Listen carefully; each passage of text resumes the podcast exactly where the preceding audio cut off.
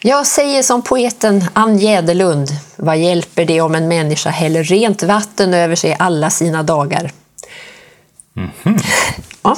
Förr tvättade man sig bara på lördagen innan kyrkan, åtminstone om du var bonde eller dräng, och det var ju de flesta förr.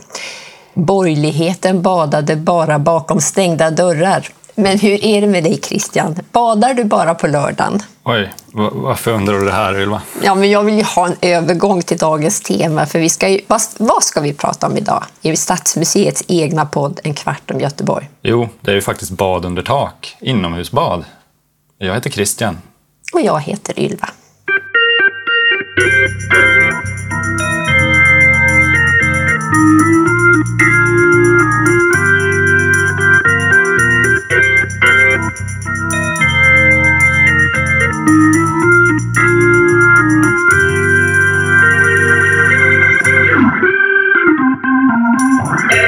Vi har gjort en hel del research och medicinska bad för att bota krämpor växte ju fram som en naturlig följd av brunnsorterna och brunnsdrickandet. Sen kommer ju det här med platsutveckling med hjälp av kungligheter Jaha. som besökte de här badorterna. Och behovet av salta bad för krassliga kronprinsar innebar ju att man skannar igenom hela västkusten efter bästa plats och hamnar där det finns en naturlig hälsokälla som folk på bygden såklart redan kände till eh, och använde sig av. Sen så blir det ju sjukhem med bad inomhus men också plats för sommarliv och bad utomhus. Men det här har vi redan pratat om i tidigare avsnitt. Ja, men precis. Men det här med hur bad hänger ihop ut och inne är ju intressant. Men den här gången då går vi, nu går vi all in. Vi går in och återvänder till inomhusbad i Göte- i Göteborg. Ja, det gör vi. Mm. Har du åkt spårvagn efter Göteborgsvarvet någon gång?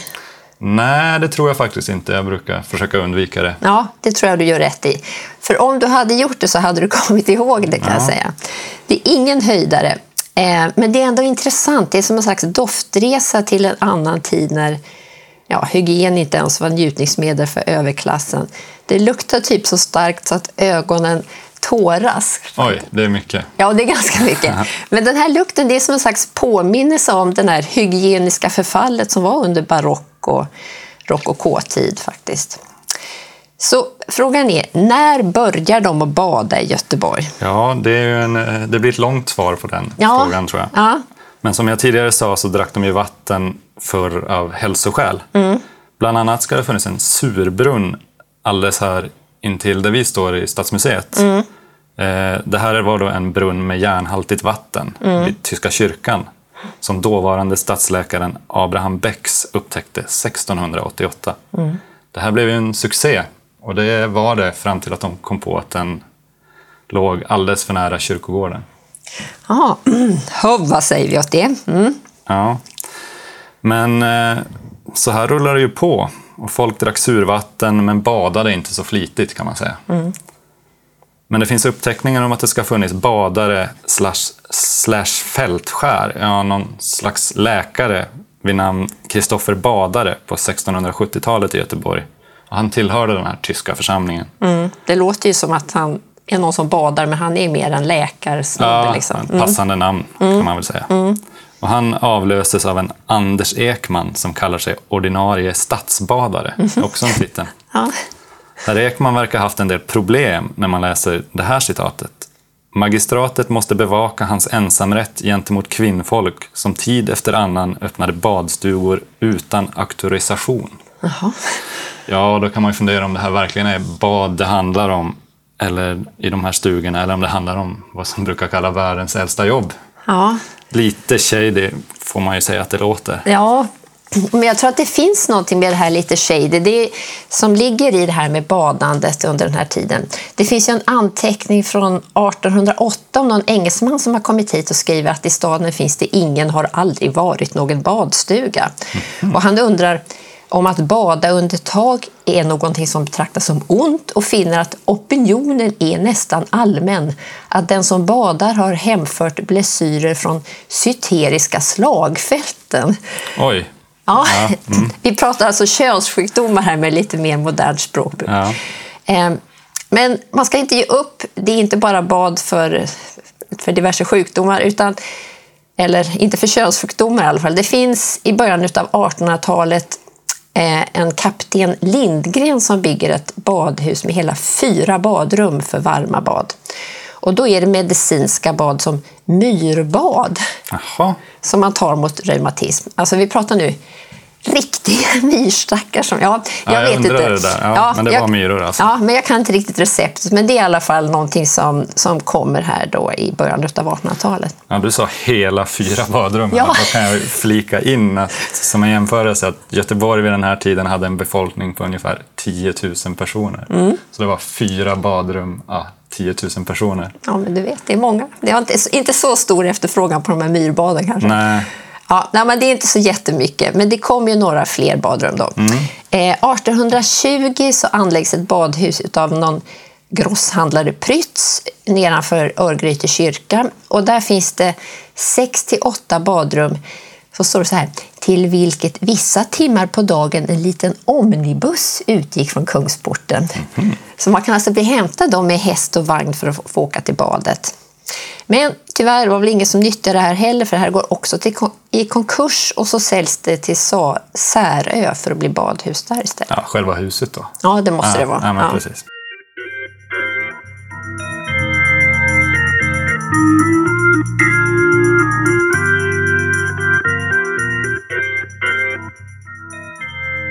Ja, och tio år senare på nuvarande tomten Skeppsbron 1 så uppfördes ett elegant badhus av Alexander Keiler, mannen som sedan skulle komma att grunda Göteborgs Mekaniska Verkstad. Det här badet skulle ha varit omgiven av en vacker trädgård. Det hade marmorbadkar och hela 12 rum för avklädning till varje badkar. Då. Och det hade också lavar för rysk ångbastu. Men också det går i konkurs. Jaha. Så vi förstår vilket, vilken låg efterfrågan det är på att bada i den här stan i början på 1800-talet. Helt otroligt faktiskt. Ja. man kan säga det dröjer ju några decennier till efter den här konkursen då, innan det här gamla brunnshuset i Brunnsparken byggs om till badhus. Och det sker då 1858. Eh, nu ska man liksom inte bara dricka vatten i den här brunnsparken utan nu ska man också kunna bada. Och här står det ett citat som var så här att detta badhus har alltid varit snyggt och prydligt och så flitigt anlitat att utom 6% hela aktiekapitalet kunde betalas tillbaka till aktieägarna. Så man fattar här med att få ekonomisk snurr på det här som vi nu förstår av de tidigare konkurserna, det var ju viktigt i Ja, sammanhanget. nej, men det här gick, verkar det ha gått ganska bra. Då. Mm. Ja, men hittills har ju de här baden varit allt för dyrt för vanligt folk. Ja.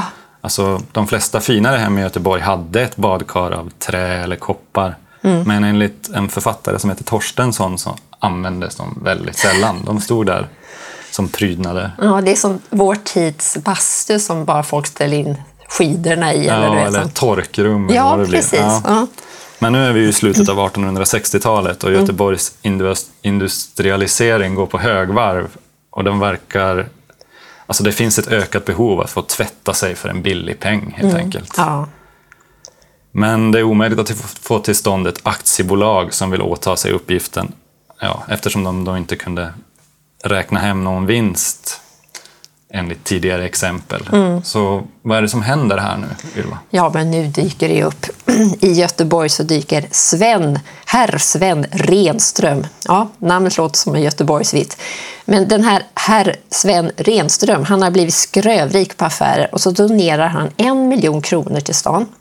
Och avkastning för den här miljonen den kan läggas på en badanstalt i Haga enligt herr Renström. Då. Och den får just det här namnet, Renströmska.